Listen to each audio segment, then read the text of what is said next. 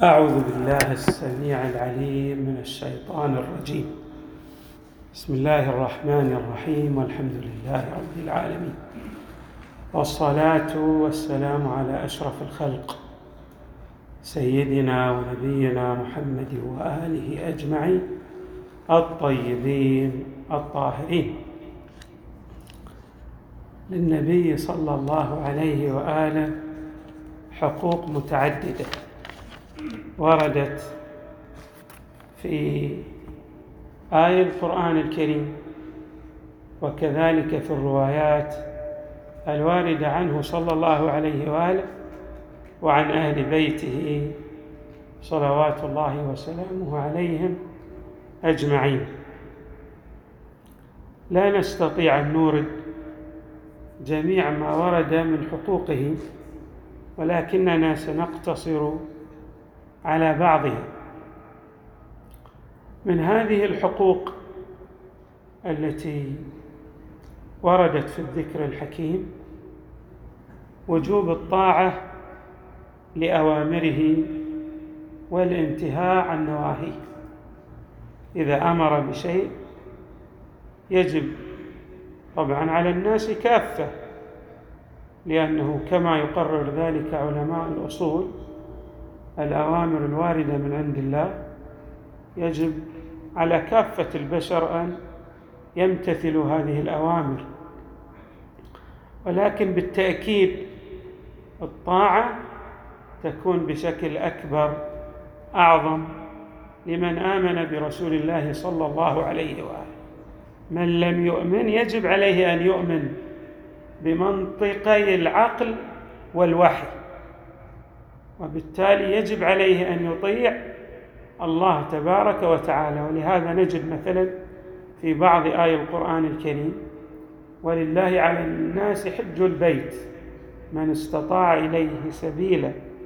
الآية تقول على الناس كافة بمعنى أن وجوب الطاعة لا ينحصر فقط في من آمن بالنبي صلى الله عليه وآله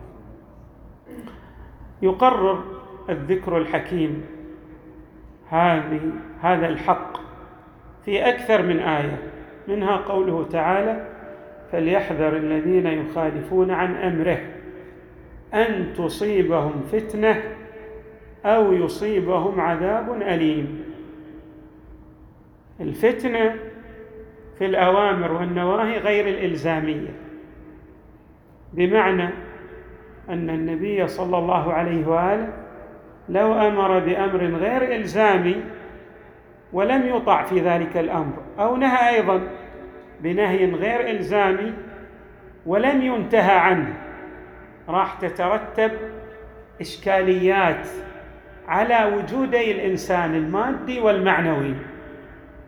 يعبر عنها القرآن الكريم بالفتنة. الفتنة هي الامتحان. يعني بمعنى إذا أردت أن تتجنب الإشكاليات ولا تقع في أي محذور عليك أن تسلك جادة الصواب التي رسمها النبي صلى الله عليه وآله. أما العذاب الأليم هو في جانب الإلزام يعني الأوامر والنواهي الإلزامية. طبعا الأوامر التي تصدر عن النبي صلى الله عليه وآله لها أقسام. هناك أوامر إلزامية وهناك أوامر غير إلزامية والإلزام أيضا يقسم بأقسام. مثلا أمر تشريعي صادر من عند الله تبارك وتعالى وأمر تشريعي صادر منه صلى الله عليه وآله وأمر حكومتي وما إلى ذلك من التقسيمات. ولكن بجميع الأوامر التي صدرت عنه ومنه صلى الله عليه وآله يجب الامتثال. ويترتب على هذا جزاء عظيم. أشار إليه أيضا القرآن الكريم بقوله تعالى ومن يطع الله ورسوله يدخله جنات تجري من تحتها الأنهار خالدين فيها وذلك الفوز العظيم. ومن يعص الله ورسوله ويتعد حدوده يدخله نارا خالدا فيها وله عذاب مهين. أيضا من الحقوق له صلى الله عليه وآله المحبة. ويقصد بالمحبة الانصهار في شخصية النبي الانصهار والذوبان في شخصيته. بمعنى أن الإنسان يحصل له ميل كلي إلى ذلك الشخص. مثلا عندنا أمور نحن نحبها حبا فطريا. نحن نحب الجمال والكمال حبا فطريا الله فطرنا. عندما نرى شخصا جميلا أو منظرا خلابا أو كمالا في شخص مثلا رسام محترف في بعض الألعاب الرياضية تجد عندنا ميلا طبيعيا إلى ذلك الكمال أو الجانب الكمالي وهذا الميل من الأمور الطبيعية. يعني أن الله تبارك وتعالى فطر الإنسان على حب الجمال والكمال. عندما ترى جمالا في شخص أو كمالا في شخص أنت تميل تتوق تنجذب إلى ذلك الجمال والكمال. الله تبارك وتعالى يريد من الخلق أن يحصل لهم انجذاب كلي وانصهار في بوتقة حبه صلى الله عليه وآله. طبعا الحب الأساس لله تبارك وتعالى ولكن الله تبارك وتعالى أمرنا بحبه صلى الله عليه وآله وهو أمرنا بحب أهل بيته صلوات الله وسلامه عليهم أجمعين. والحكماء يقولون هذا هناك حب يعني أو أنماط من الحب نسميها حب في آه، رتبة واحدة. يعبر عنه الأصوليون بأن الأمرين في عرض واحد في رتبة واحدة. طبعا حب النبي ليس في حب رتبة الله تبارك وتعالى ولكن هو في طول حب الله بل هو المظهر الحقيقي لحب الله. يعني الإنسان كيف يجسد حبه لله؟ بالانصهار في حبه للنبي صلى الله عليه وآله وبالطاعة المطلقة للنبي صلى الله عليه وآله. ولا يقدم شيئا من الأشياء الأخرى على حبه لرسول الله. يعني مثلا لو رأى أي مظهر من من المظاهر الكونية لا يقدمه لا يميل إليه أكثر من ميله لرسول الله صلى الله عليه وآله. بل يجعل هذا الميل أقل في الرتبة أخفض من ميله إلى رسول الله صلى الله عليه وآله. جاء هذا المعنى في قوله تعالى قل إن كان آباؤكم وأبناؤكم وإخوانكم وأزواجكم وعشيرتكم وأموال اقترفتموها وتجارة تخشون كسادها ومساكن ترضونها. أحب إليكم من الله ورسوله وجهاد في سبيله فتربصوا حتى يأتي الله بأمره والله لا يهدي القوم الفاسقين. اذا الله ماذا يطلب منا؟ يطلب منا أن يكون الميل الأتم والأكمل والأرجح والأقوى والأعظم للنبي صلى الله عليه وآله. طبعا هذا كما يعبر العلماء يعني من الأمور التي قياساتها معها. لأن النبي أيضا يمثل منتهى الكمال والجمال من الناحية من ناحية الوجود الإمكاني. ليس هناك أكمل ولا أجمل من رسول الله صلى الله عليه وآله الطاهرين أيضا من الحقوق التي أكدت عليها آية القرآن الكريم والروايات. مسألة التجلة والاحترام والتقدير لرسول الله صلى الله عليه وآله. بمعنى أن نرفع من شأنه ودائما نعلي من رتبته. ذات مرة سألني شخص كان عنده زوجة هو طبعا عايش في الغرب زوجته امرأة فرنسية. فقال لي أريد طبعا هو ما يعرف لأن كونه يعني يعيش في الغرب ما يعرف كثير من المعاني الإسلامية. فسألني عن معنى الصلاة على محمد وآل محمد. اللهم وسلم على محمد وآل محمد وأورد إشكالا قال كيف يصلي الله؟ يسجد ويركع للنبي؟ قلت له لا هذا ليس معنى الصلاة. قال لي ما هو معنى الصلاة قلت له أنت ما تشوف رؤساء الجمهوريات والملوك وأصحاب الرتب العسكرية عندما يأتون إلى مكان يقدرون كيف يقدرون؟ قال قلت له مثلا إذا جاء جنرال عسكري تقديره أن يقوم الجنود في أي كتيبة عسكرية بنحو من الأداء تحية عسكرية لذلك القائد. الله الصلاة على النبي صلى الله عليه وآله هي بهذه المثابة. الله أمرنا دائما أن نؤدي نحوا من الإجلال والتقدير والإحترام إلى شخصية النبي صلى الله عليه وسلم هذا نحو من الإعلاء في شأنه على نحو الدوام والاستمرار جاء هذا أيضا في قوله تعالى لتؤمنوا به لتؤمنوا بالله ورسوله وتعزروه وتوقروه وقال تبارك وتعالى يا أيها الذين آمنوا لا تقدموا بين يدي الله ورسوله. واتقوا الله إن الله سميع عليم. اذا هذا حق من الحقوق. أيضا من الحقوق الاقتداء به صلى الله عليه وآله. بمعنى لو رأينا أن النبي صلى الله عليه وآله فعل فعلا من الأفعال. طبعا هناك بحوث. هذه البحوث في علم الأصول لكن لا بأس أن نلمح إلى بعضها وهي جميلة جدا. جميع الأعمال التي تصدر من النبي هل تشكل تشريعا أم لا؟ هناك نظريتان. نظرية تقول لا بعض الأعمال لا تشكل تشريعا. لعلها أمرا يختص به مثل مثلا كيفية قيامه وقعوده. لو قام بكيفية خاصة مثلا قام متكئا على شيء. هذا لا يشكل تشريعا بعد يكون نحن إذا أردنا أن نقوم نتكئ على شيء كما اتكى عليه رسول الله صلى الله عليه وسلم. نظرية اذا هناك بعض الأمور لا تشكل تشريعا. نظرية أخرى جميع ما صدر من يشكل تشريعا بنحو ما من التشريع. يعني يدلل على رجحان هذا الفعل.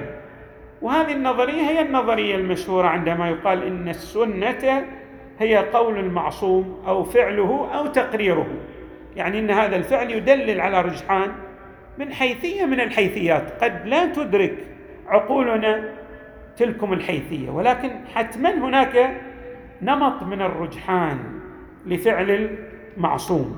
نحن لا ندرك أسرار عالمي يعني التشريع والإمكان. نحن ندرك بعض الظواهر آه، قد تخفى علينا بعض الحيثيات التي تلتصق بفعل المعصوم. ولكن يعني قسم من علماء الأصول يقولون أن جميع ما يصدر عن المعصوم يمثل تشريعا ولو على نحو من الرجحان.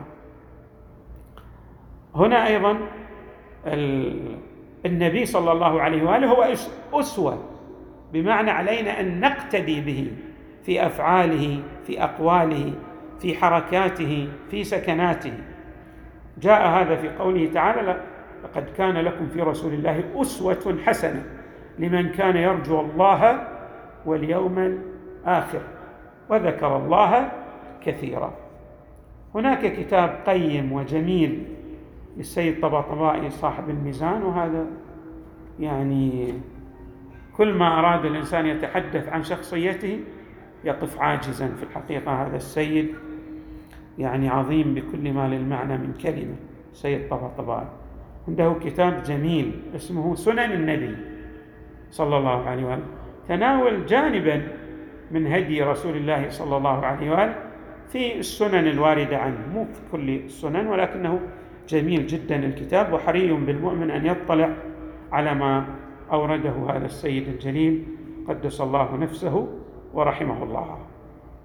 اذا عندنا أيضا من الأمور التي أراد الله تبارك وتعالى لنا أن نتبع النبي صلى الله عليه وآله وتمثل هذه الأمور يعني آه، لنا جنبه تكاملية الاقتداء بالنبي صلى الله عليه وآله وهو وهذا أمر يدرج أيضا تحت الحقوق العامة له صلى الله عليه وآله. أيضا من الحقوق له صلى الله عليه وآله الإكثار من الصلاة عليه. الصلاة عليه بل الإكثار من الصلاة عليه. اللهم صل وسلم على محمد محمد وهذا يراد كما أشرت أولا أن نرتبط به ارتباطا وثيقا. يعني ليس فقط أن نؤدي له التحية ولكن أيضا يراد أن نعيش الواقع لهذه الشخصية المثلى. نعيش هذا الواقع. يعني ذكرنا في يعني ثنايا ومطاوي كلام المتقدم بأن الإنسان إذا رأى كمالا وجمالا سوف يتوق ويشتاق إليهما. كذلك النبي صلى الله عليه وآله يمثل هالجنبة بكل ما لها من مراتب وبالتالي علينا أن نلتفت إلى أن الصلاة تربطنا به. وما جاء في الروايات أيضا يفصح عن هذا المعنى. عدة من الروايات مثلا من صلى علي واحدة صلى الله عليه بها عشرة. ما معنى صلى الله عليه بها عشرة؟ بعد صلى وسلم على أن يرتفع في درجاته يرتفع في الجنبة المعنوية لشخصيته. أيضا من الحقوق له صلى الله عليه وآله التسليم بصحة التشريعات التي جاءت من قبله صلى الله عليه وآله. وهذا مورد ابتلاء للناس كافة بمعنى أن التشريعات التي تصدر من النبي صلى الله عليه وآله عقل الإنسان لا يدرك مديات التشريع ولا يدرك الحيثيات المرتبطة بالجنبتين المادية والمعنوية.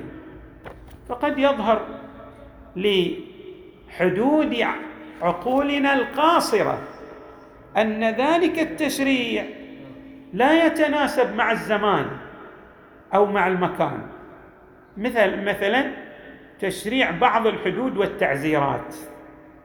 أو مثلا تقسيم الإرث الإرث للذكر مثل حظ الأنثيين. قد الواحد يقول كيف هذا؟ هذا يعني هذا هل هو إلا بخس لحق المرأة؟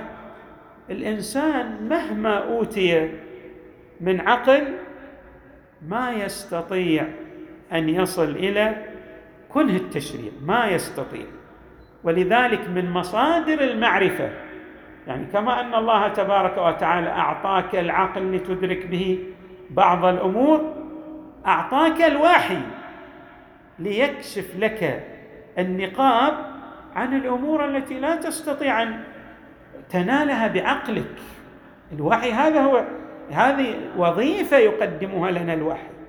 فإذا جاء التشريع قلت والله أنا مثلا يعني هذا التشريع غلط أو غير صحيح أو عندي عليه إشكال. هذا في الحقيقة كأنك بخست النبي صلى الله عليه وآله في حق من حقوقه لأن هذا تشريع. طبعا عند غيرنا عند غيرنا يعني مثلا بعض المدارس الإسلامية تقول مجرد أن تقول هذا خلاص تكفر بالشريعة. إحنا علماءنا طبعا ما يكثرون في هذه الحيثية. لكن عند غيرنا هذا يرونه من نواقض الإسلام. يعني مجرد أن تقول أن ذلك التشريع آه، عندي عليه إشكال أو لا أدرك معناه أو أن غيره من التشريعات أفضل أو أكمل أو أتم منه اوتوماتيكيا تتحول إلى كافر تخرج عن الإسلام. انظروا إلى نواقض الإسلام التي تقرؤونها في المدارس تجدون مثلا أن من قال أن ذلك الحكم الذي ورد في الإسلام يوجد أكمل أو أفضل أو أحسن منه فقد خرج عن الإسلام. هذا يعتبرونه ناقض من النواقض. وبالتالي يعني يكفرون به من قال بذلك. بس عند علماء الأمر ليس كذلك ولكن بالتأكيد يدلل على منقصه في إسلام المسلم. يعني إن هذا لم يكمل إيمانه. بعد لم يتذوق طعم الإيمان أو لم يتجسد الإيمان في شخصيته. طبعا في الأحكام التي يحكم الحكم هو الفصل بين المتخاصمين. هذا واضح. لكن في كل حكم من الأحكام في كل تشريع من التشريعات. مثلا في الحكم فلا وربك لا يؤمنون حتى يحكموك فيما شجر بينهم ثم لا يجدوا في أنفسهم حرجا مما قضيت ويسلموا تسليما. هذا ما يقول بعد أنا والله أنا شوية متأثر. صحيح هذا الحكم صدر عن رسول الله صلى الله عليه وآله وهذا اللي قلت إنه النبي صلى الله عليه وآله تعامل مع بعض الصحابة بهذا التعامل يعني لم يخرجهم عن الإسلام. مثلا النبي صلى الله عليه وآله وزع غنائم الطائف فبعض الأنصار قال إن النبي صلى الله عليه وآله لقى قومه فنسي أصحابه. بل قال بعضهم إن هذه قسمة لم يرد بها وجه الله. يعني هذه قسمة ناتجة شنو؟ عن الانتماء القبلي إذا صح التعبير. يعني رأى قريش وهو واحد منهم. فبالتالي والنبي أيضا استدعى سعدا. وقال يا سعد لقد بلغني عن بعض أصحابك قول كذا وكذا. فماذا تقول؟ حتى سعد قال ما أنا إلا واحد منهم يا رسول الله. يعني أنا كأحدهم. بالتالي يعني هذا الإشكال كان النبي صلى الله عليه وآله عالج المشكلة بعلاج دقيق.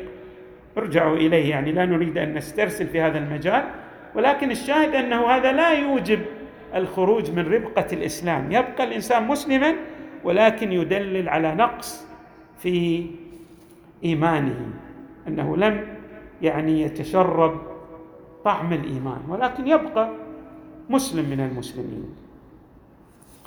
أيضا من الحقوق له صلى الله عليه وآله أن تؤمن أنه أولى بك من نفسك. وهذا سأسلط ضوءا خافتا عليه. إيش معنى أن أؤمن بأنه أولى بي من نفسي؟ يعني لو قال لي اخرج من أموالك طلق زوجتك افعل الأمر الكذائي.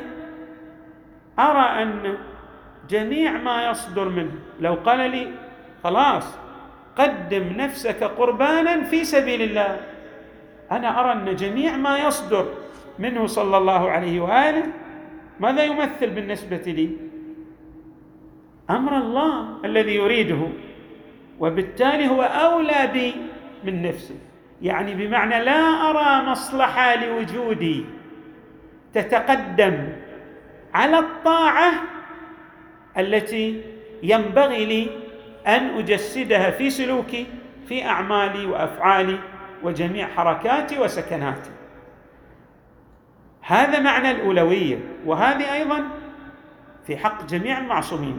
يعني ليست ولهذا النبي صلى الله عليه وآله لما رفع بيد علي عليه السلام في غدير الخم قال ألست أولى بكم من أنفسكم؟ قالوا اللهم بلى.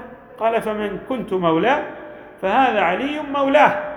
اللهم والي من والاه وعاد من عاداه وانصر من نصر واخذل من خذله وأدر الحق معه حيثما دار. المهم أن هناك أولوية في الطاعة المطلقة لما يصدر من النبي. تنبثق هذه الأولوية عن الرؤية الواضحة بأن النبي صلى الله عليه وآله مقدم على وجوده. وإذا ترون مثلا لما بايع بعض أصحابه في البيعة الأولى والبيعة الثانية. هناك كلام لإمامنا الصادق جميل جد جميل. آه يقول الإمام لما جرى ما جرى على بعض أهل البيت يقول والله ما وفت الأنصار والله ما وفت الأنصار والله ما وفت الأنصار. ما معنى والله ما وفت الأنصار؟ الإمام يشير إلى هذا المعنى الدقيق والعميق بمعنى أن هناك بيعة لرسول الله. أن ماذا؟ أن يقدم المسلم نفسه قربانا في سبيل الله للذود عن النبي وعن أهل بيته البررة الميامين. هذا بيعة. فلذلك يقول ما وفت الأنصار بمقتضيات هذه البيعة التي بويع بها النبي صلى الله عليه وآله الطاهرين. طبعا هناك كلام كثير في يتعلق بحقوقه صلى الله عليه وآله. ذكرت يعني بعضا من هذه الحقوق التي ترتبط أيضا بما نعيشه في هذه الأيام من مسألة ورود مثلا بعض الإشكالات التي على التشريع أو على النبي صلى الله عليه وآله دون المعرفة الحقه من الناحية العقدية أو الإيمانية بالجوانب المرتبطة بالإيمان بنحو تام. نسأل الله تبارك وتعالى أن يجعلنا مع المصطفى صلى الله عليه وآله ومع أهل بيته البررة الميامين في الدنيا والآخرة وصلى الله وسلم وزاد وبارك على سيدنا ونبينا محمد وآله أجمعين الطيبين الطاهرين.